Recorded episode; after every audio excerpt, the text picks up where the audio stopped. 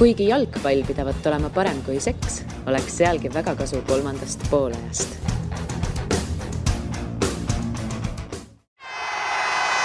Kuulmet, aus ja eestimaine.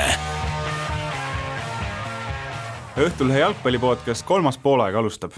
sel korral on meie keskmeks teemaks siis teisipäeva ja kolmapäeva õhtul kõiki telerite ette naelutanud meistrite liiga. Või kas on üldse õige öelda, et naelutanud? sinna me oma debatiga täna jõuda tahamegi ning arvamusi on sel teemal avaldamas Õhtulehe ajakirjanik Mart Reial ning sokkernet.ee peatoimetaja Kaspar Ellissaar. minu nimi on Karl Juhkame. Euroopa klubijalgpalli A ja O ehk meistrite liiga on päris lähedal oma alagrupi faasi lõpplahendusele kaheksa edasipääsejat on selged ja viimases voorus kaheksa piletit on veel väljajagamisele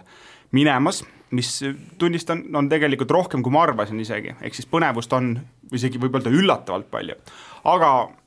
uurin kuidagi korraks teilt, et kuidas teil see kesknädal möödus, et kas teie elutoas kostus siis Hendeli motiiv Sadoki preestris, mille siis Tony Britten on kuulsaks arranžeerinud? Jah, jah äh,, absoluutselt äh, kostus kõvasti ja ma isegi natuke kardan, et see äh, teema püstitus siin võib nagu väga kiirelt äh, väga rappa minna, sest äh, teema nagu langeb ära, sest huvi on endiselt väga kõrge, aga see on põnev, saame veits oponeerida sinna ja värki, ei, ma vaatasin kõvasti jalgat, ma vaatasin äh, Äh, teisipäeva õhtul, eile õhtul Vapše kolme mängu ja, ja, ja sõbrad käisid külas, kõik on hästi, jah. kolme mängu? no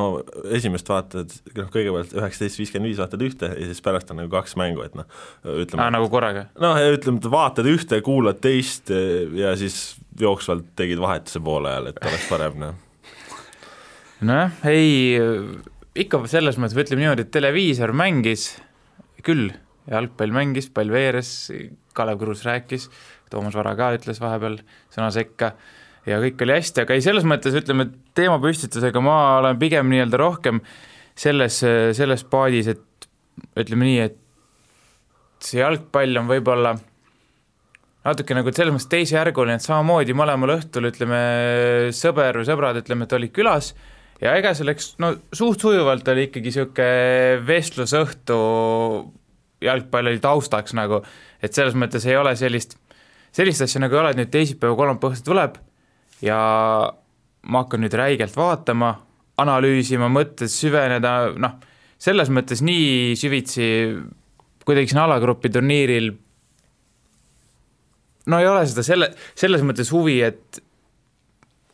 ma ei tea, ma ei näe nagu nendel mängudel nii suurt sellist väärtust. selles mõttes, et võtan kohe näite, okei okay,, väga tore, Praha-Slaavia ja Barcelona tegid null-null viigi, mis sest kasu on, Barcelona on ikka juba üks mäng, üks voor minna ja Barca mitte ainult ei ole edasi pääsenud, nad on ikka juba gruppi võitnud. et justkui nagu tuleb neid ägedaid tulemusi, ootamatuid tulemusi, aga see kuus mängu on nii palju, et see nullib selles mõttes ära, et mingit suurt story't siit lõppkokkuvõttes tegelikult ei tule et mina ütlen nii, et õige meistrite liiga nagu minu hinges ja niimoodi, kus ma olen nagu täiesti nii, et davai, ja millal mängupäev on, on ikka kevadel, kui play-off'id mina ütlen ka seda, et äh, nüüd see viimane voor, mis meid siis kahe nädala pärast ees ootab, äh, see on ju esimene voor, kus on põnev. sest sul on reaalselt midagi kaalul, et äh, võib ju reaalselt juhtuda, et jumal tänatud, et see võib juhtuda, et Liverpool ei jõua galakapist edasi, tõsi, selleks peavad asjad väga õigesti kokku langema, eesotsas sellega, et nad Salzburgile kaotavad, aga, aga neid nii-öelda intriigi on nagu jube, jube, jube vähe, et neid üllatusi lihtsalt ei sünni, sellepärast et noh, oleks see ühe, kahe, kolme mängu lõikes midagi veelgi, aga kui sul on kuue mängu lõikes, noh, tõenäosus, et eh, seesama Slavia Praha suudab nüüd nagu uuesti Barcelonat üllatada või siis veel Milaniga, Inter Milaniga või Dortmundiga võrdne võrdsega mängida ei ole just liiga suur? no ma arvan, see on eh, selline isiklike ootuste dilemma ja võib-olla, et kes kuidas ma ei tea üldse, jalgpalli suhestub või nii, et noh, minul on äh, jalgpalli igapäevast, see on mu töö, ma vaatan väga palju jalgpalli, ma loen väga palju jalgpalli kohta, ma vestlen väga palju jalgpalli teemadel aga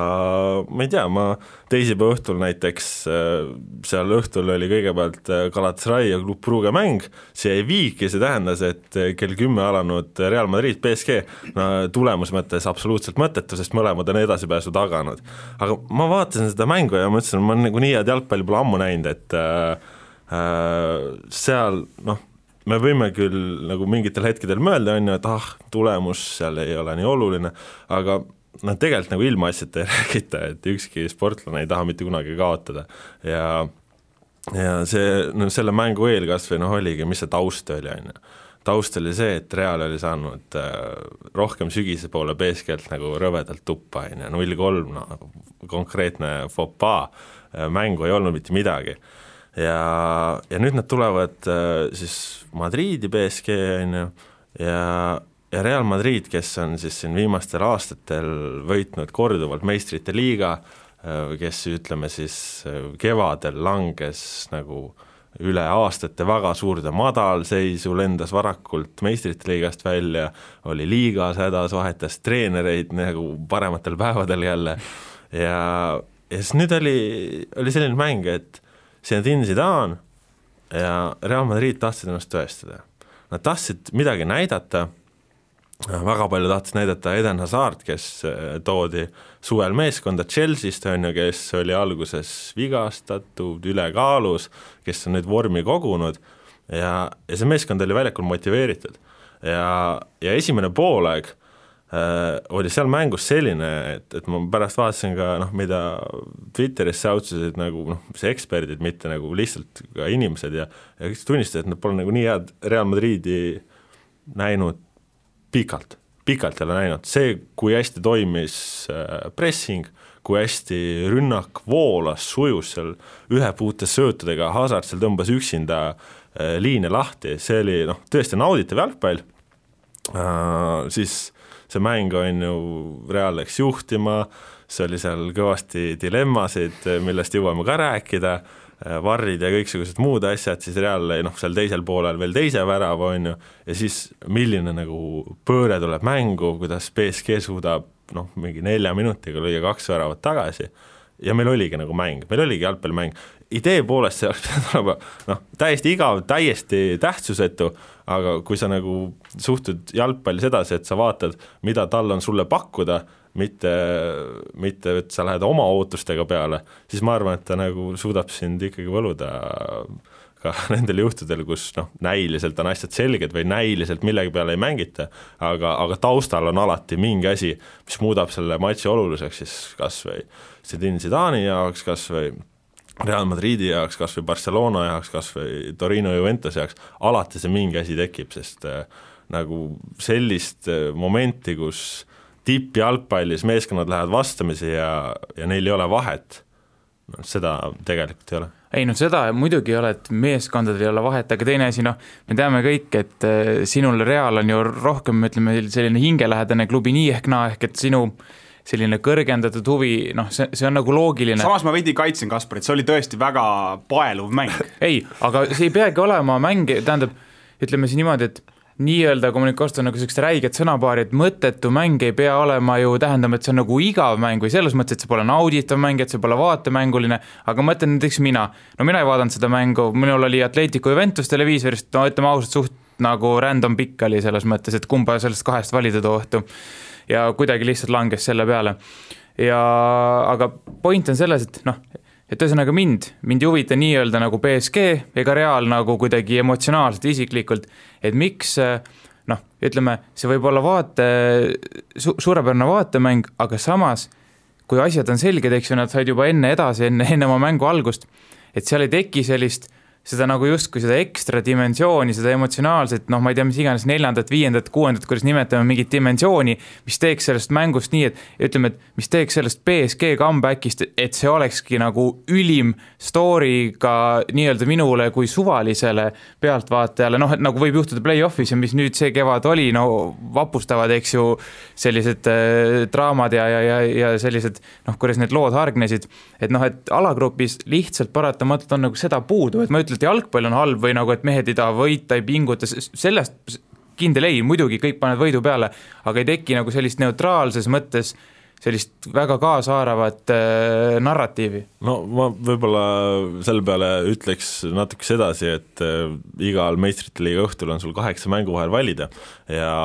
noh, taht-, tahes-tahtmata nagu kõik need kaheksa mängu alati ei saa olla samasuguse pingega, samas äh, no Karl kindlasti meid veel suunab nendele teemadele ja ja toob näiteid, kui palju on kes juba edasi pääsenud ja kui palju veel ei ole, aga noh, mingi suvaline näide, Atalanta, said kolm esimest mängu tuppa lihtsalt, kolm esimest mängu kaotasid ja neil on reaalne võimalus jõuda alagrupist edasi, mis on nagu päris sür tundub. no Tottenham tegi eelmine aasta vist sama, kui mälu ei, ei, ei peta no, või nad olid ühe punkti peal. või noh, ongi kas või see alagrupi turniiri algus, kuidas ju tegelikult esimestes voorudes suured said ju kaotusi ja noh, mitte ainult Real, aga neid aga siin oli. nagu tekibki mängu see, et kui nagu suured ikkagi said selle kaotuse, sel kaotusel võiks olla suurem väärtus, et ka suurtel, neil oleks nagu midagi kaotada, siis kokkuvõttes on ikkagi see, et tuleb see üks libastumine ära, olgu Real isegi Prügega tegi ju kaks-kaks viigi, aga noh, kokkuvõttes on ikkagi see, et ju, ju loosimise ajal keegi ei kahelnud, et BSG reaalselt alagrupist edasi lähevad ja see on ka fakt, äh, voor enne alagrupi turniiri lõppu. kaks vooru juba enne nii-öelda või ütleme noh, poole peal, eks ju, et see või nagu nii-öelda see viienda vooru poole peal, et selles mõttes ongi asi noh, see võistlusformaat justkui ju tegelikult on, on ju nagu hea aga samas ongi, tekibki see moment, et nendest alguse libastumistest tihtipeale, noh, kindlasti on erandeid, ega mul ei ole nüüd mingi kõik, ma ei ole mingit nii retsi eeltööd teinud, vaadanud siin viimase kümne aasta mingit turniire läbi ja teinud mingit statistikast, aga noh, ütleme enamus ajast kindlasti, kui mitte kõik, noh, võib-olla kõik ei ole, sellest ei ole mingit eh, tolku selles plaanis, et need suured, nad ei jää kolmandaks või neljandaks sellises grupis, noh, kus ei olegi juba kolm suurt et noh, kui kolm, siis keegi peab kolmandaks jääma, aga mm -hmm. me mhm. räägigi sellistest asjast, et ei jää nagu ütleme välja, ei jää Barcelona ja edasi ei lähe selle arvelt nagu Praha Slavia, et selliseid asju noh, kindlasti on juhtunud, ma ütlen mul, aga mul ei kangastu nagu justkui ette see ja seda nagu ei soosi see asi, et meil on kuus mängu grupis ja noh, muidugi see turniiri eesmärk ongi selgitada, eks Euroopa parimat klubi, noh, mis niimoodi loomulikult kerkib paremini esile aga see nagu nullib või ta nullib, aga ütleme, tunduvalt vähendab sellist eriti ägedate underdogide üllatusstooride nagu teket. no mina käisin enne seda saadet äh, viimase viie aasta meistrite liiga alagrupi faase läbi ja isiklikult oli minu jaoks suur üllatusi täpselt kaks, et esiteks siis neli aastat tagasi kui Manu jäi Wolfsburgi ja BSV järel kolmandaks ja langesid Euroopa liigasse, ja siis viis aastat tagasi, kui Liverpool jäi Baseli selja taha jäid samamoodi kolmandaks. aga noh, tavalise vutifänni jaoks kõik on nagu in ordnung selles suhtes, et ma ütleks, et ma ei, kui, kui vaadata lihtsalt äh, ka nagu teisi meeskondi, siis ega Juventuse või, või mingi Reali, Barcelona, Bayerni, noh, Real, kui meistrite liigas on olnud, alati jalagrupist edasi saadud, üheksakümnendate keskel oli paar aastat, kus nad lihtsalt ei jõudnud sinna. Barca, Müncheni, Bayerni puhul mõlemad kaks tuhat üks, kaks tuhat kaks on need aastad. et see on ikkagi nagu üüratu, kuidas nad lihtsalt vankumatu jõuga lihtsalt marsivad läbi ja nagu ja see, null story't. ja kusjuures sealhulgas on alati Real kuskil Moskvas saab alati mingi null-üks kaotuse kirja, aga noh, nii-öelda, nagu nii-öelda pole sellest kasu midagi nagu turniirile või no aga selle jaoks ju noh, selles suhtes see nagu arutelu on väga lihtne, et äh, me räägime meistrite liigast, seal peavadki parimad võitma ja kui te tahate näha nagu underdogide esildõusu, siis see on Euroopa liiga jaoks. Samas, kui me räägime, kui me räägime meistrite liigast, miks seal siis hõbedad, pronksid ja neljanda koha satsid on? et põhimõtteliselt peaks ikkagi olemagi see, et Moskva Lokomotiiv mängibki esimeses potis ka veel, sellepärast et ta on äh, Euroopa tugevuselt, mis asi, seitsmenda liiga tšempion, on ju sellepärast ta ju seal sellise loosi endale sai, kust oleks ju võinud veidikene paremini läbi tulla, aga ei tulnud. jaa, no samas noh, ütleme, et vaatan praegu, võtsin omale ette need äh, praegused alagrupi seisud, et noh, reaalne võimalus, kui Red Bull, Red Bull Salzburg võib välja lükata siin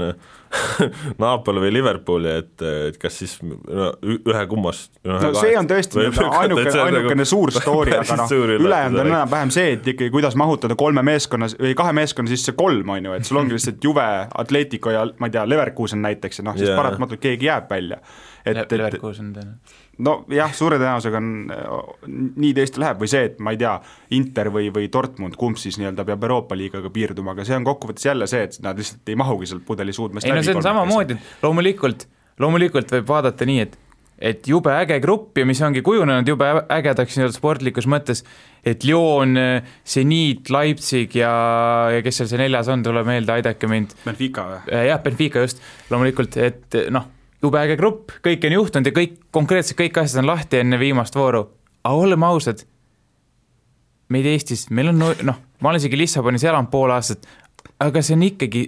ta jääb nagu selles mõttes kaugeks, et no. meil ei ole nagu mingit olgem ausad,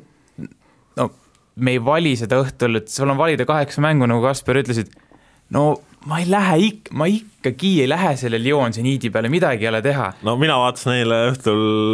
alustasin varem oma õhtut ja vaatasin Valencia Chelsea't, mis ka ju Valencia ei peaks võib-olla kedagi kottima, aga alagrupi seis enne mängu seal oli, et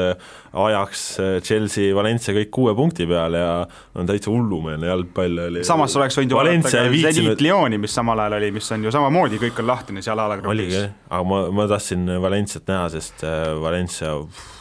ei, seal ikka tegid niisugust kino, see nagu meistriklassi nägi, kuidas mitte väravat lüüa, kindlasti soovitan tipphetki vaadata. samas lõpus see kaks-kaks värav oli lege ka. no kaks-kaks värav oli lege ja, ja seal tegelikult oleks pidanud olema veel ka kolm-kaks värav ja ega muid asju, see nagu täiesti noh, super nagu meelelahutus, super jalgpallietendus, et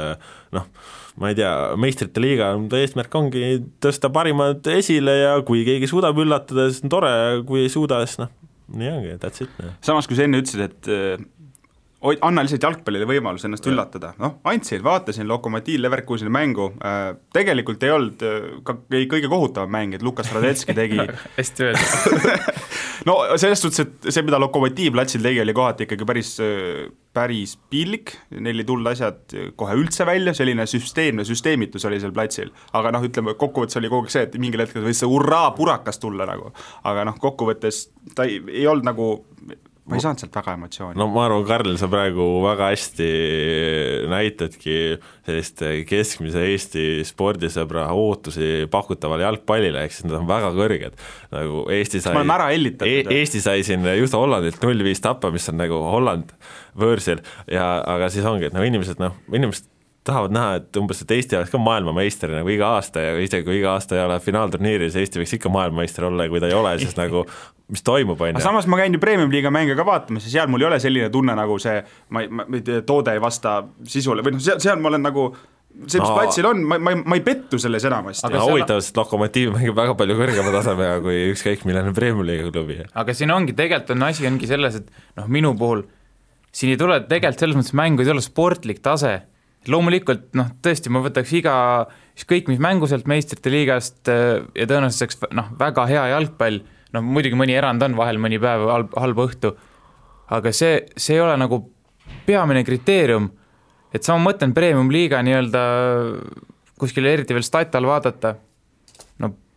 palju ägedam kui igasugune seniit, Lyon ja minu pärast kas või Valencia, Chelsea, et noh, ma ütlen, et jalgpall minu jaoks on see, et rohkem mingit seda emotsionaalset aspekti on ka vaja juurde, noh sellepärast on eriti äge vaadata näiteks Eesti koondise mänge, sest sul läheb nagu, sul läheb nagu siiralt nii väga korda iga asi, et noh, võib-olla siin Eesti liigat vaatad veits ikka noh, nagu neutraalsema pilguga, eh, kui võib-olla just Pärnu ei mängi, aga noh, aga siin on kuidagi niisugused teised, noh, sa vaatad nagu huviga, sa tead neid mängeid rohkem, ütleme, noh. no aga, aga tegelikult ju no jalgpallis nii peakski olema, et, et keegi läheb sulle korda ja kellegi tegemisi sa jälgid, et nii ta on äh, üle kogu maailma ja inimesed ongi, seavadki siis oma mingit jalgpalli nagu lemmikut jälgi, et noh, sellist noh, nii-öelda neutraalset jalgpallivaatajat ju noh, väga raske leida, et teda võib-olla tegelikult nagu ei olegi ja, ja kui sa üritadki lihtsalt kõike endasse hoomata, siis sa võib-olla ei hoomagi mitte midagi ja ei saagi mitte midagi sealt kätte, et noh, jalgpall tahes-tahtmata sul peab olema või noh, ei pea olema, aga, aga tuleb kasuks, kui sul on mingi side, mingi asi, mis sul läheb korda ja noh, see on ju sama kõikide asjadega elus ka nii, et, et kui sul mingi asja vastu pole huvi, siis sa ei saagi oodata, et sul väga põnev oleks, kui sa teed seda asja või midagi taolist, on ju, et et noh, vastumeelselt ei saa asja teha ja, ja ongi, et kui sul on emotsionaalne seos a la ma ei tea, sa lähed äh, neljanda liiga mängule, sest su mingi onupoeg seal mängib, siis sul on ka mingisugune huvi või no automaatselt jube ägedam kui suvaline meistrite no, liiga mäng. sina, sina, Mart, käid ju naiste teist äh, rahvaliigat, rahvaliigat isegi käid vaatamas, on ju, et et noh, ja sul on ka põnev seal, et seal on väga põnev. ja, ja, ja nii ongi, et, et kui sul on isiklikud seosed, siis, siis see tõstabki seda kvaliteeti üles ja, ja ütleme, et kui inimene ei ole ennast sidunud millegagi, siis ongi väga raske ka võib-olla mingeid asju talle maha müüa, et äh, inimesel peab mingi asi korda minema, et äh, et kui ta teeb noh, ma ei, ma ei tea, asju lihtsalt äh, vastumeelselt või, või midagi nii-öelda neutraalse justkui pinnase pealt, siis seal ei olegi nagu väga head edu võib-olla loota, aga noh, ja siis ütleme, et seda eriti siis nagu läbi teleka jalgpalli vaadates, et kui sa läheksid selle äh,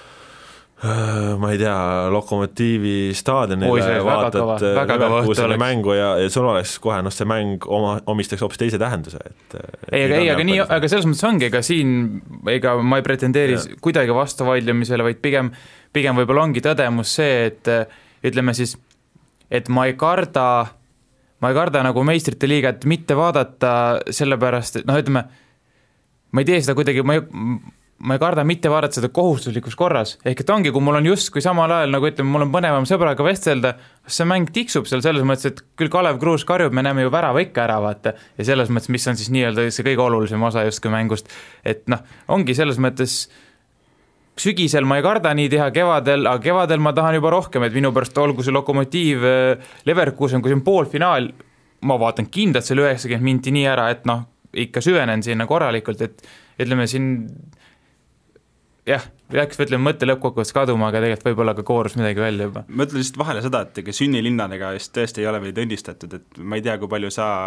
hiidlaste tegemistega jalgpallis kursis oled, aga mina ütlen ausalt, FC Loksa ei eksisteeri enam ammu ja see on väga, väga raske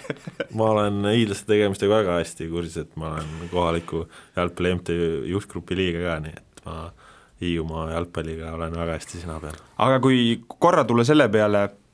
et tõesti, kui see Leverkusen Lokomotiiv oleks poolfinaal, ka mina oleksin naelutatud sinna televiisori ette, aga praegu mul on lihtsalt samasugune efekt on tulnud, nagu mul oli paar aastat tagasi NBA-ga, et äh, ma olin paadunud NBA fänn, ärkasingi öösiti kell kolm üles see on raske amet. mingi, mingi, mingi väidetava lemmikmeeskonna peale, mille peale mul illusioonid tekkisid, sellepärast et Blake Griffin ja DeAndre Jordan tankasid ägedalt, on ju. kõva respekt praegu mees, respekt. ja siis äh, ühel hetkel saad aru, et aga tegelikult on jumala savi, mida nad seal kaheksakümmend kaks mängu põhiturniiril teevad, sest õige asi läheb lahti nagu kevadel ja see eelnev kuus või, või seitse kuud on täiesti savi ja noh, klikkis ära, et see polegi oluline. no N-, no NBA-s on see veel eriti äärmuslik tõesti no., kaheksakümmend kaks mängu versus see kuus mängu, et noh. ja no nüüd ma üritan natuke enda vanaemale selgitada, kes helistab mulle aeg-ajalt, et kuidas siis teisel lapsel lõpsel võrkpallis läks Saksamaas, ma ütlen ka, et no see on suvaline reamäng, tühja sellest, viidates lihtsalt, et ma pol-, tõesti pole kursis, on ju, aga siis tuleb vastu, et kuidas ikka nii, et nii ikka ei saa, siis ühesõnaga, eks see natuke nagu keeruline koht ole, aga eh, noh, tavaline vutifänn ikkagi otsib seda üllatust või siis ta tõesti üritab otsida jalgpallist, eh, mis seda haaraks. haaravaid mänge on, aga üllatusi ei ole ähm, koondiste tasemel, CM-ide puhul on natukene devalveerinud seda üllatuste väärtust või selle puudumist siis see, et EM-id on laienenud kahekümne nelja meeskonna peale. meistrite liigas ju tegelikult äh,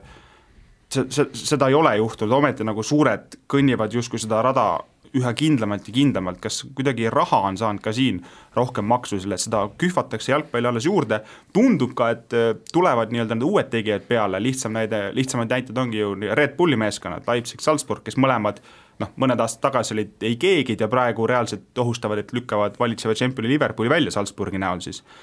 samas ikkagi suured nagu kõnnivad oma rada, kui jätame nüüd nagu Inglismaa selle turbulentsi selle kõrvale? no ma võib-olla ütleks selle vahele juba seoses selle koondiste märkusega, et äh, ma ei tea, Island äh, tegi ju suurvõistlustel korralikku imet, lõid seal inglased välja ja nii ei, edasi. ei, seda küll, aga Wales jõudis aga... EM-il poolfinaali nagu ikkagi Wales. meeldib vaadata, noh, eestlaste suurim rõõm on ju kahjurõõm selles suhtes, et kui Holland ei jõua, siis on jess. no Holland ei jõudnud kaks suurturniiri järjest no, üldse kui päralegi, noh. no aga nüüd on kakskümmend neli ja jälle rahulikult kohal, on ju, aga jätka et noh, selles mõttes ei, muidugi nagu raha väga palju dikteerib jalgpalli, aga nagu tundub, et noh, praegu see, see on nagu ühes, nagu siin on kaks otsa, et nagu ühest küljest vahepeal nagu tundub, et see tippude tipp nagu kuidagi tahaks nagu jubedalt eest ära minna ja samas teise nurga alt, et, et kõik see, kes nagu tippude selja taga all, see tuleb ka tegelikult kogu aeg nagu robinal järele, et et see on niisugune noh, muidugi nagu raha ülipalju on suunanud jalgpalli ja, ja teinud teda no ongi kommertslikumaks ja, ja samas nagu kui sa jälle nagu keerad natuke oma nagu paradigmat või nagu vaatad, et et mis näiteks kas nagu Inglismaal toimunud, mis on ju noh, rahalaevad tulevad sealt üle Atlandi ja ja igalt poolt, kust üldse tulla saab, ja noh, muidugi lõuna poolt ka, siis noh,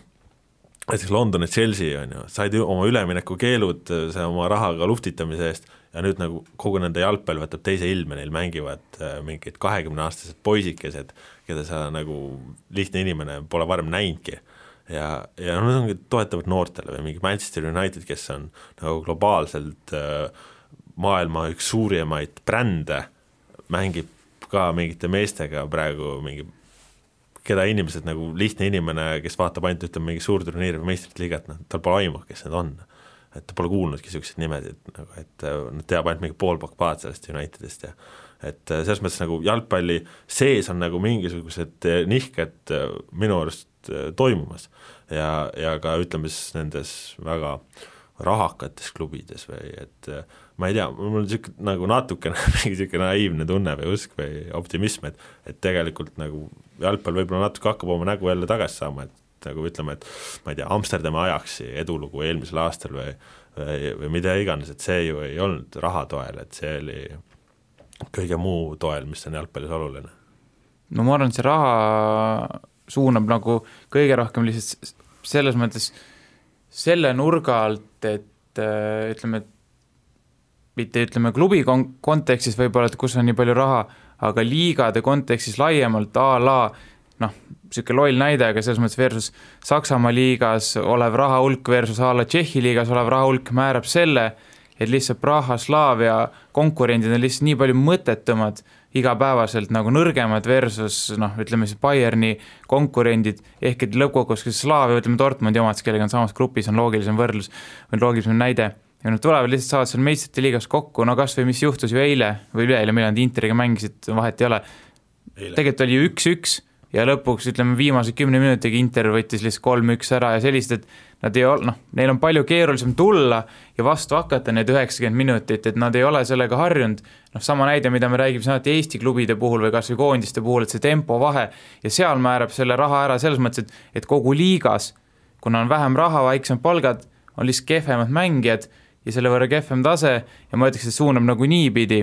ära, aga ütleme, võib-olla selliste suuremate liigade siseselt on näha, näha küll pigem sellist nagu nihet, et noh, no Inglismaal on raha no ropult selles mõttes, et viieteistkümnendad satsid võiks, viieteistkümnes sats, noh, ma ei tea, kes iganes see praegu on, a la noh, ma ei tea, mingi suvalt Burnley, võib vabalt osta mingi Napolist mehe ära, kui ta tahab, et noh, no see, see on nagu jah, samas see ütleme, Prahaslaavia nagu ultra hea näide ei ole, sest tegelikult Prahaslaavia on ka praegu tõusnud nii kõrgele väga tugeva Aasia rahasüsti toel, et äh, nendesse on nagu meeletult miljoneid praegu ei, seda küll, aga, aga nende vastastesse ju ei, ei ole, et noh, selles mõttes noh, selle pealt nad ongi ja noh, ütleme, et ikkagi noh, see näitab ka mõnes mõttes, et mida on ikkagi ka ütleme, seal Tšehhi liigas võimalik teha, kui sul ühel on raha ja teistel ei ole, on ju, et tule, jõuadki meistrite liiga alagrupi turniirile ja esimeses mängus panedki Interi noh,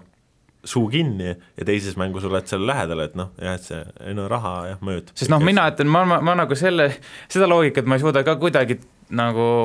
toetada või sellesse uskuda, et a la et sellest teeb, et nagu parem jalgpallur on see, kes saab, ütleme, nädalas äh, sada tonni versus see, kes saab nädalas, ütleme, seitsekümmend tuhat palka, noh, tegelikult on lihtsalt see, et jalgpallurid ei peagi seal olema erineval tasemel, aga lihtsalt üks klubi on veits rikkam, ehk et sealt see, see vahe ei pea olema nagu automaatselt, see raha nagu tegelikult ei tohiks näidata, sest mingil maal seal tipptasemel on ju, olgem ausad, kõik vennad on ülihead. kõik ja. on ülihead ja seal tekib juba see, et noh, kuidas see kompott pannakse kokku, treeneri tarkused, taktikad, värgid, et see raha on seal niisugune, ütleme, ta on kõrval ka oluline, aga see ei ole kindlasti peamine enam mingil tasemel. jaa, noh, see ongi, no jalgpalli konkurents on ju ikkagi nii, nii, nii, nii meeletult kõrge, et noh, seal tõesti tipus, seal on väga palju õnne vaja, mingeid juhuseid vaja, et sa satuksid kuskitele mingitesse kohtadesse, kus sul on võimalik olla edukas, et noh, laias laastus ka mingisugune justkui keskpärase klubi hea mängija võiks ju vabalt mängida ka väga heas klubis keskpärast rolli, on ju, et seal on noh, ühtepidi ja teistpidi, aga noh, see ongi, et ma nagu vahel ise mõtlen ka, kui ma vaatan lihtsalt jalgpalli või vaatan noh, ma ei tea, Eesti koondist või vaatan korraks, et kuidas nagu need asjad ei õnnestu. Ja siis ma mõtlen selle peale, et kui ma olen mingi oma nagu jalkatrennis kuskil mänginud mingite, ma ei tea, mängib mingi esiliiga vendadega, Eesti esiliiga vendadega, saate täitsa pekkis, kus nad on head mängijad. ja, kontekst küll. siis ma mõtlen sinna selle juurde, et aga kurat, kui see Eesti, Eesti koondise keskkaitse, kes nagu tundub üldsusele, et ta on nagu räme kaigas, et kui ta tuleks tegelikult nagu selle muu tasemele, ta oleks nii hea lihtsalt, on ju. et noh, see on nii suhteline alati ja, ja tõesti, see konkurents jalgas on ikka üli, üli, üli, üli meeletu ja, ja noh, tõesti, ma tõin selle hiljuti mujal ka välja, aga, aga lihtsalt noh, parim näide,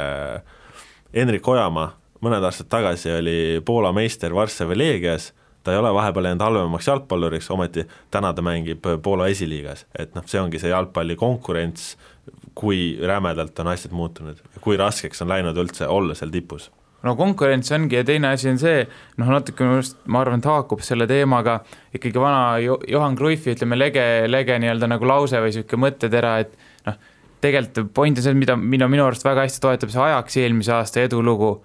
et sul ei ole vaja ühteteist parimat, vaid sul on vaja parimat ühteteist, ehk et ja noh, ongi, ja seal see läheb selles mõttes ka sinna rahapatta, et noh, need ei pea olema üksteist maailma parimate, maailma kallem, kallimaid mängijat värki, sul on vaja saada kokku see ülihea, õige kombo ja see ei ole nagu selles mõttes noh, neid klubisid on maailmas ikka kümneid, võib-olla sinna läheb isegi number kolmekohaliseks, kelle puhul nagu selles mõttes raha ei ole määrav ja kes suudavad ikkagi noh, väga korralikku viisakat palka maksta isegi sellise rahaahnete meestele nagu. ja, ja, ja no ütleme, ongi, et noh, vahel ka ütleme, et kas või kui inimesed vaatavad koondise nimekirjasid või mõtlevad, et miks tema on ja kedagi teist ei ole, et ta on ju palju parem mängija või palju halvem mängija, siis nagu alati ütleme, treenerid lähtuvadki ju meeskonna tervikust, et sul peab satsis olema ka pullimees, sul peab olema see vend, kes pingi peal hoiab tuju üleval, trennis hoiab nagu seda tuju üleval, et niisuguseid asju noh, korvpallis ka vahel sa mõtled, et nagu miks mingi vend kuskil satsis on, et ta ainult pingi peal, pingi peal kõige olulisem vend üldse, on ju. et, et see nagu võistkonna dünaamika sees on sellised asjad nagu üliolulised, et, et vahel ongi mees, kelle võib-olla tase ei vasta, aga ta lihtsalt on meeskonna kui terviku jaoks ülioluline. no sama rääkis ju Didier Deschamps ju, miks ta valis mingid mehed sinna MM-kulla koondisesse siis ja miks mõned mitte, et ta võttiski selle, et parim meeskond oleks koos, oleks harmoonia värki, et noh, see, see loeb tegelikult palju rohkem teinekord aga kui tuleme korraks nende meistrite liiga alagrupi juurde tagasi, äkki oleks vaja sellest lahti saada, et kahekümne esimese sajandi alguses meil ju siin oli tegelikult kaks alagrupi turniiri üks neist kaotati ära ja mina ütlen küll, et see oli selles suhtes hea lüke, et nii-öelda mängude noh, see, mida meie, meiega Mardiga siin nagu taga, taga ajame, et eh, kohe tekkis pinge, et kui langed, saad pähe, langedki välja, ongi kaputt kööga. et eh, ongi vana hea karikaformaat kohe septembrist ja kui saad tappa, ongi lume, lumi majas ja katsu siis selgitada, miks ma ei, septembrikuus ei, ei olnud mängijad vormis ma ei tea, mulle tundub, et nagu UEFA jaoks võiks olla nii, et, et kui ongi jalgpallis on ju juhus on ka nii suure faktoriga, et kui septembrikuus äh, noh, ongi mingisugune tippmeeskond äh, ei ole veel ennast soojaks saanud, sellepärast et äh, hooaeg tõenäoliselt lõppes alles juulikuus, on ju, juba vääri meistrite liiga võitu, sest ta ei olnud hooaja lõikes parim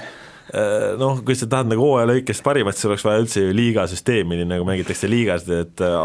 esimene voor ja viimane voor ja kes selle vahel kõige rohkem punkte saab, et see ongi parim, on ju, et, et ma arvan, lihtsalt UEFA ei oleks nagu, ei, ei oleks väga rõõmus, et kui tal mingi suur kukub välja, siis see, kes ühes voorus suutis nagu mingi juhuslikkuse toel üllatada, et siis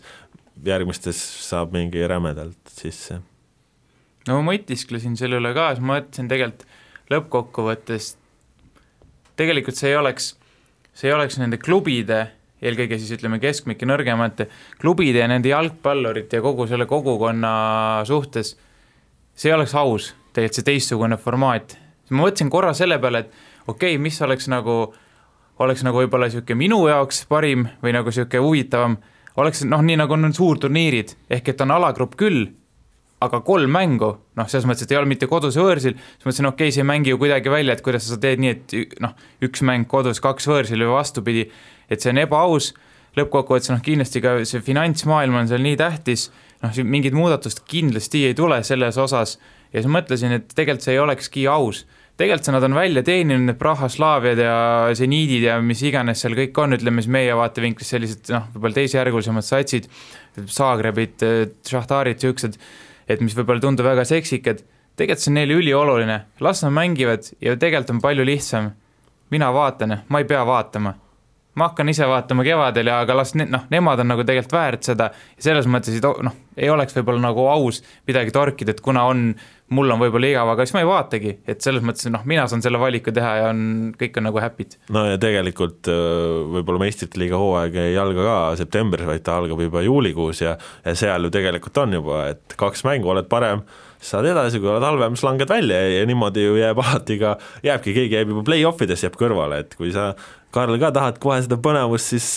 hakka kohe sealt vaatama juba ja näedki, kuidas keegi äkki lendab välja, keegi äkki ei lenda välja. meeldib see, et see vaadanud, nagu aga- boksi ähvardus äkilisi liigutusi ka, et kuradi tobi on või? see, aga ei, aga kusjuures, aga ongi need, kusjuures need juulikuised,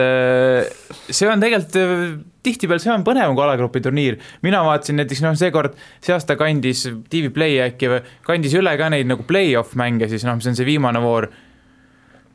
Üliägedad mängud olid seal ja vaatasidki selliseid äh, kas Praha-Slaavia oli seal, minu meelest võis olla ikka, üks, üks sats ja, ja näiteks oli Cervenas Vesta mängis mingi teise Tšehhi satsiga minu meelest. jumala ägedad mängud oli, Berni Young Boys oli, mäletan üks sats, keda ma vaatasin, ma tegelikult need paarid võib-olla panen praegu omavahel segamini, kes kellega mängis, aga ütleme, need klubid olid nagu seotud. Ja mõtlesin, et noh, ma ei satuks tegelikult kunagi muidu vaatama, sest kui mul on, noh tõesti, ma olen ikkagi nii palju ise ka sihuke võib-olla noh, ütleme, teen elus halba, et räägin ühte, võib-olla teen ikka selle halva valiku, et ma vaatan Atletico Juventust, kuigi ma võiks vaadata siis mingit nii-öelda vähem seksikat mängu, aga mis on justkui nagu kaalukam, aga noh, kurat, ma ei tee seda valikut ikka, midagi ei ole teha, aga siis olidki need play-off'id ja olid Berni Young poisid ja Cervenas Vestad ja asjad, üli, need olid ülikihvtid mängud ja vaatasid, kuidas seal on, et seal on ka nagu eriti head poisid, aga samas oligi seal see mängus, et noh, sa tajud, kui tähtis see on praegu, noh, nende jaoks seal on ülisuur panus, see võit versus kaotus, noh, see on väga suur vahe igas mõttes, nii sportlikus kui ka siis finantsilises mõttes. ja nagu need olid väga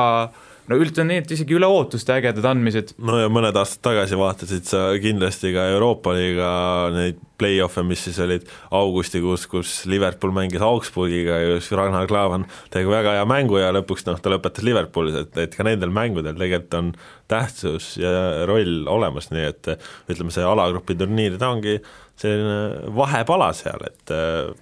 et mõnele, ütleme, kellele siis, kellele nii-öelda juba preemia magust, vaid kellele alles eelroog jah, et kellel ema, kellel tütar ma olen ka tegelikult veidi Mardiga samas paadis, et ma saan aru, miks seda ei juhtu mitte kunagi, aga ma lihtsalt leian, et see oleks üüber, üüberpunk lüke, mida teha, sest noh, täpselt nagu seesama Berni Young Boys'est Riina Sesta näide, no seal võõrsil väravatega lõpuks ju selles suhtes Riina Sesta selle oota, aga ma küsin vahele, mis nagu finaalidest me siis alustame, mingi üks saja kahekümne kaheksandik finaal või? no miks mitte okay.? niimoodi kohe, et et on no, et esi, esi, esimeses ringis on äh, et rea, reaalne variant on ka Flora Real, noh. ah, Flora Real, okei okay,, super. see oleks, ega see oleks ülikõva. tegelikult see oleks, lege selles mõttes küll, aga aga las ta juhtub muidugi. kõik asetused kaotame ka ära, et esimeses ringis kohe noh, tuleb El Clasico, siis tuleb sellest. jaa, et on variant on nii, et Flora mängib äh, Riias Kontoga. jaa, Riias Kontoga ja teine paar on Barca Real või mitte, Barca Real on ulme, tähendab, sorry, mingi Barca või ütleme, Real Bayern näiteks. et see oleks jah, väga, väga aus konkurents no tegelikult äh, väike reform ju klubi jalgpalli tuleb, see on siis kahe aasta pärast, kui tekitatakse see kolmas, mille praegune nii-öelda aga tuli mingi nimi ära ka töötuses olev nimi on konverentsiliiga, on ju. aga see ei ole nüüd, see ei jää mitte või? peaks jääma, jah. peaks jääma. noh, aga see on täpselt niisugune, et äh, nüüd on äkki Eesti klubidel võimalik jõuda alagruppi ja sellega midagi muuta. tipu osas midagi ei muutu ja suure tõenäosusega see nii ka jääb, aga ometi nagu iga aasta või kahe tagant nagu kerkib jälle kusagilt mingi Football Leagues või Der Spiegel tuleb välja, et Euroopa su-, suured tahavad luua Euroopa superliigat, kus siis ongi no sellest pehmelt öeldes nii-öelda maailma kuusteist rikkamat või eliitklubi. kas selline mõte, kas see tapaks täiesti jalgpalli ära teie silmis? jaa, absoluutselt, et see on ju, see on ju puhas raha teenimise projekt, kui ta oleks selline, õnneks UEFA on sellele väga vastu, et et kui te räägite siin praegu juba sellest, kuidas te ei viitsi seda alagrupi turniiri vaadata, siis no kujutage ette, et te vaatate Manchester City ja Liverpooli mängu aastas kuus ei, korda. mina ei kujutagi ette, see on täiesti mõttetu. et äh, tänapäeva inimene on äh, ka selline, et äh, ütleme, see on tegelikult nagu vist praegu ongi nagu niisugune kerge kerge nagu ma ei tea, dilemma või paradoks või mingisugune probleem nagu ka ühiskonnas, et äh, kõik äh, arvavad, et äh, nagu kapitalism on meil nagu üliäge, aga, aga samas ei, ei ole veel aru saadud sellest, et tegelikult inimeste väärtused on natukene hakanud muutuma ja ütleme, et äh, nagu nendel, kes on tulnud kuskilt nagu kehvemast seisust, et nende jaoks tõesti, oh, sa pakud mulle palju mingeid asju, oi, ma tahan seda, võetakse kõik vastu, aga nagu lääne äh, elu ja ma arvan, kogu Euroopa võime sisuliselt ikka lääne elu alla panna, siis inimeste elu on muutunud väga palju mugavamaks, elustandardid on läinud väga palju kõrgemaks, siis tegelikult praegu jälle inimene otsib defitsiiti, otsib eksklusiivsust, et noh, lihtsalt suvaline näide, ma ei tea, et oma juttu kuidagi paremini selgitada inimestele, et Eestis mis on, ma ei tea, Kaja pitsa fenomen, fenomen on see, et on ainult sada tainast, mida päevas tehakse ja kui selle saja taina hulka ei saa, siis sa ei saa seda pitsat ja kõik, ja see kohe tekitab, oi, ma tahan Kaja pitsat süüa. või siis mingi ma ei tea, karjase sai, et sa saad ainult pühapäeva hommikul kell kümme kuskil Koplis seda, sa pead seisma järjekorras, et saada seda saia, see tõstab selle saia kvaliteeti. see on lihtsalt, aga vaat see on see lähen, saia story, noh, see on, see on, see on defitsiit, see on defitsiit, see on eksklusiivne, seda ei ole, ma tahan seda. et ma ei taha minna Prismasse ja osta pillesaia, on ju, et, et see käed eemale pillesaiast, mis tõenäoliselt ei ole küll päris saiasort või on olemas, Hiiumaa, Hiiumaa ja pillesai, legendaarne. aga ei, selles mõttes ongi, ma olen täiesti nõus, et versus kui mul on valida nii, mitte valida, aga kui on mul niisugune pakett laual, et äh,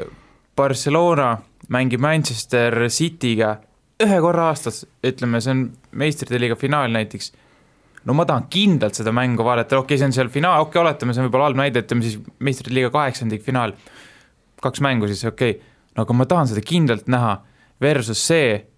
kui nad mängikski, ütleme võib-olla kaks korda tegelikult seal liigas, okei okay,, nemad mängivad võib-olla kaks korda omavahel, aga et see on iganädalane asi, Barca, Liverpool, Real City, Bayern, Juventus, niisugused asjad,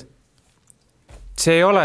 see tundub justkui, et see kõigi tipp, meie tipp, tegelikult see oleks huvitav iga nädal vaadata mingit muutu, sellist mängu. see muutuks tavapäraseks, ma räägin, inimene tahab eksklusiivset, midagi erakordset, midagi, mida teistel ei ole, mida on vähe, mida on tõesti limiteeritud kogustes, et, et kui seda kõike on palju, siis ongi.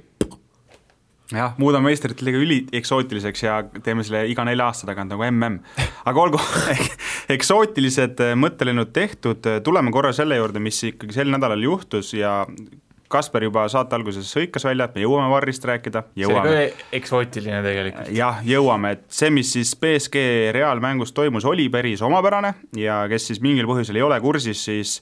Mauro Icardi pääses ründes jooksma ja Reali väravaht Thibaut Courtois tõmbas ta karistusalas maha, esimese hooga nägi ta ka punast kaarti ja määrati ka penalt aga siis videokohtunikuga konsulteerides toodi olukord tagasi keskväljale, kus siis Idrissa Goyele fikseeriti viga, sest ta lükkas Marcelot kätega selga.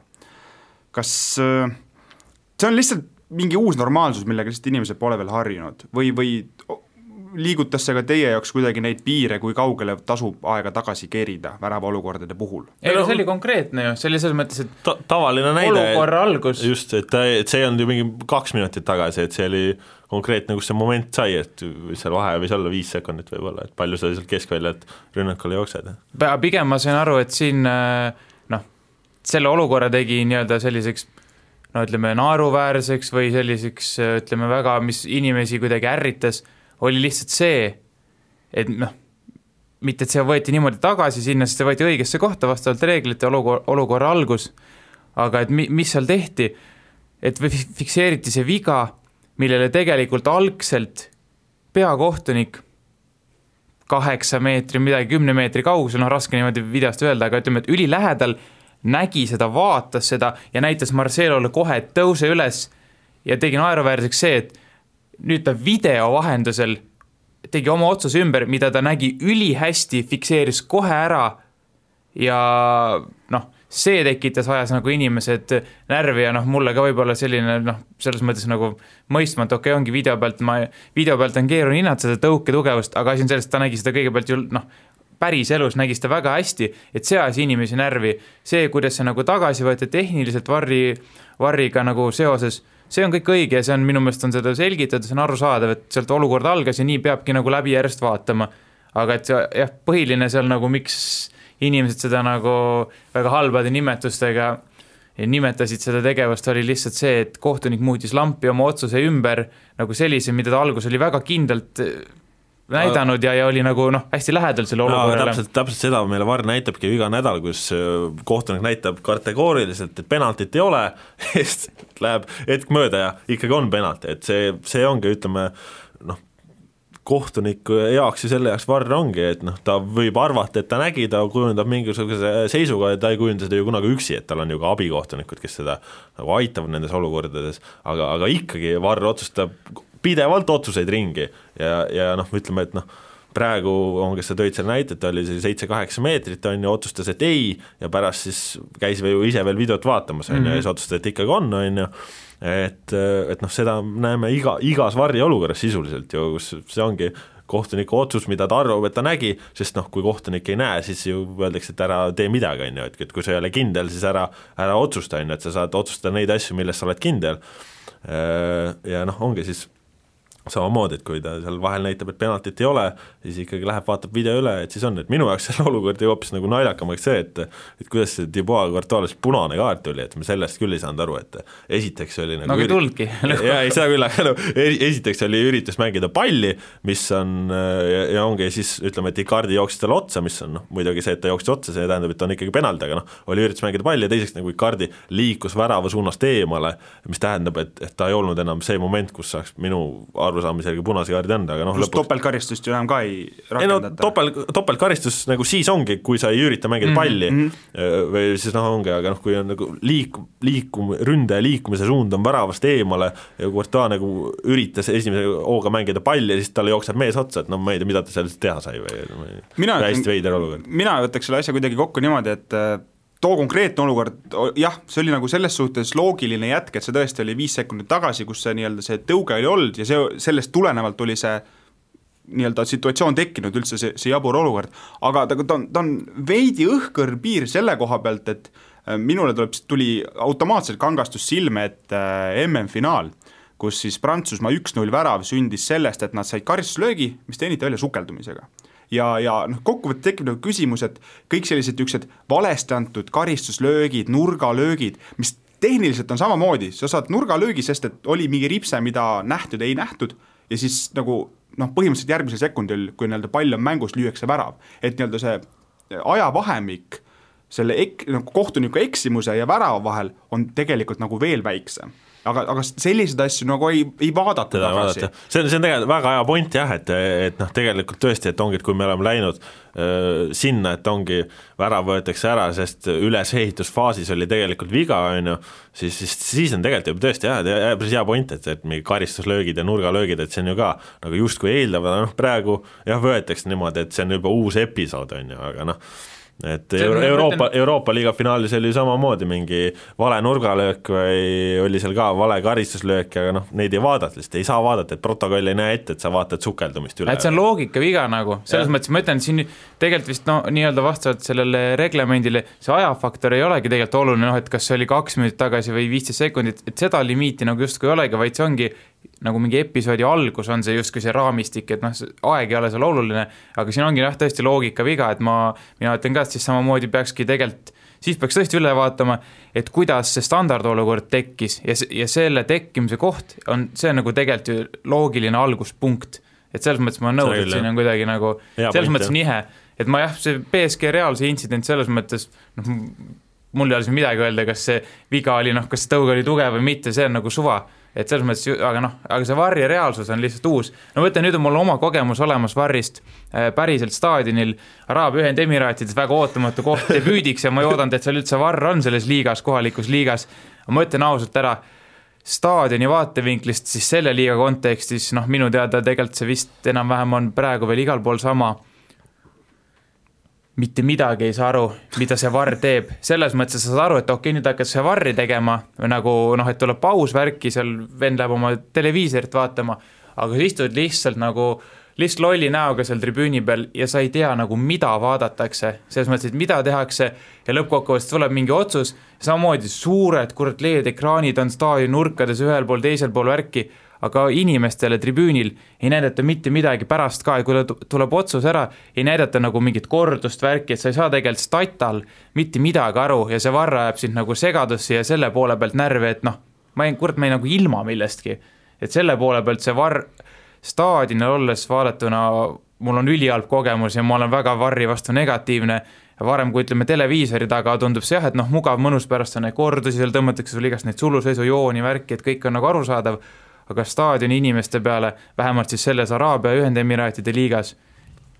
ei ole nagu mõeldud. Ja see on nagu ka kuidagi oli väga halb kogemus jaa, no eks äh, ma arvan, jalgpall üldse nagu ongi natukene kuidagi liikumaski selle poole, et me mõtleme ka alati teleturgudele ja telepublikule ja ja siis ongi, et see reaalne staadionil käia hakkabki nagu vaeslapse rolli jääma. jaa, ja see on tegelikult no, ebaloogiline no,. näiteks ju mingitel suurtel staadionitel a la mingi Old Traffordil ju polegi vist ekraane, on ju, et et äh, jah, see on isegi A Le Coq Arena'l on, saame uhkustada mille, millegiga. jah vot, aga sellised olid need jalgpallijutud täna, mõne hetke pärast jätkame Kuulbeti panustamisrubriigist. Kuulbet, aus ja eestimaine. ja Kuulbetis vaatame otsa Inglismaa Premier League'ile. Londoni Arsenal on olnud seal üle viiekümne päeva võiduta, päris valusad hetked on nädalavahetusel sõidavad nad külla Norwichile ja seis on siis selline, et Arsenal hetkel kaheksas, Norwich täpselt kümme kohta tagapool kaheksateist ja ometi Arsenali koefitsient võõrsil on üks koma üheksa, Norwichil kodus siis neli ja Viik on neli koma üks. et nende meeskondade vahel võib-olla see on kõige huvitavam koht, kus Arsenalil on võimalik enda nii-öelda ebaõnne jada ümber pöörata, on teist emb-kumb natukene jälginud, tahab võtta sõna? no Arsenal on praegu nii kolossaalselt halvas seisus, et kui seal hooaja alguses äh, tundus, et, äh, et sul on nagu ideaalne ründemäng ja sul lihtsalt kaitse on olematu, noh, see mingi tavaline Ferrari ja Fiat võrdlus, on ju, äh, siis noh, tänaseks ei olegi seda ründemängu, sest see pall lihtsalt ei jõua sealt tagant ettepoole normaalselt ja loogiliselt, ehk siis Arsenal on praegu nagu veits niisugures nagu surnud seisus ja ja fännid ootavad Unai Emery lahkumist ja Unai Emery siin juba käis mingil nädalavahetusel ka kodus Hispaanias ja andis meestele vabasid päevasid ja et seal spekuleeritakse praegu iga päev, et millal see peatreeneri vahetus tuleb, sest nagu see meeskond ei tööta ja seal ei ole nagu aimu ka, et kuidas see asi tööle saada, sest seal nagu justkui kvaliteeti on, aga aga midagi ei ole, et kui siin mingeid panuseid tahta teha, siis Norwich ja ja Teemu Puki nagu kindlalt värava löövad ikka ära, et see on võimatu, et sa Arsenalile väravat ei löö. nii et kui niisugust asja saad panustada, et Norwich lööb värava või Teemu Puki lööb värava, siis seda võite ikka teha, et Teemu Puki siin vahepeal Inglismaal pole löönud, aga käis koondise juures, sai jälle jala soojaks ja läheb ikka edasi ja suuremad huvilised saavad otsida kindlasti ka neid koefitsiente, et Unai Emery oma troonilt vabaks saaks no kui ta ennem, ütleme nii, et ma nii palju veel täiendan, et kui mingil põhjusel Emerit enam selles mängus pukis ei ole, siis Pukkis Pukkis ei ole, siis, siis võib juhtuda vabalt, Arsenal ikkagi võidab selle mängu, aga praegu ma näen, et see ei no enne nädalavahetust ikka ei saa kinga. valige ise välja, kas see Norvi, Norwichi siis viik või võit, et äh, see on niisugune noh, ütleme mõistliku riskiastmega. jaa, võib teha, on ju, muidugi Arsenal ka noh, pime, pime kana leiab ka tera ja, ja nii edasi, aga noh, praegu väga pimedad no vot, vutijutud räägitud, uuel nädalal juba uued teemad, aitäh! aitäh kutsumast! kuula meid igal neljapäeval Õhtulehest, SoundCloudist või iTunesist ning ära unusta meie podcasti tellimast. Kuulbet, aus ja eestimaine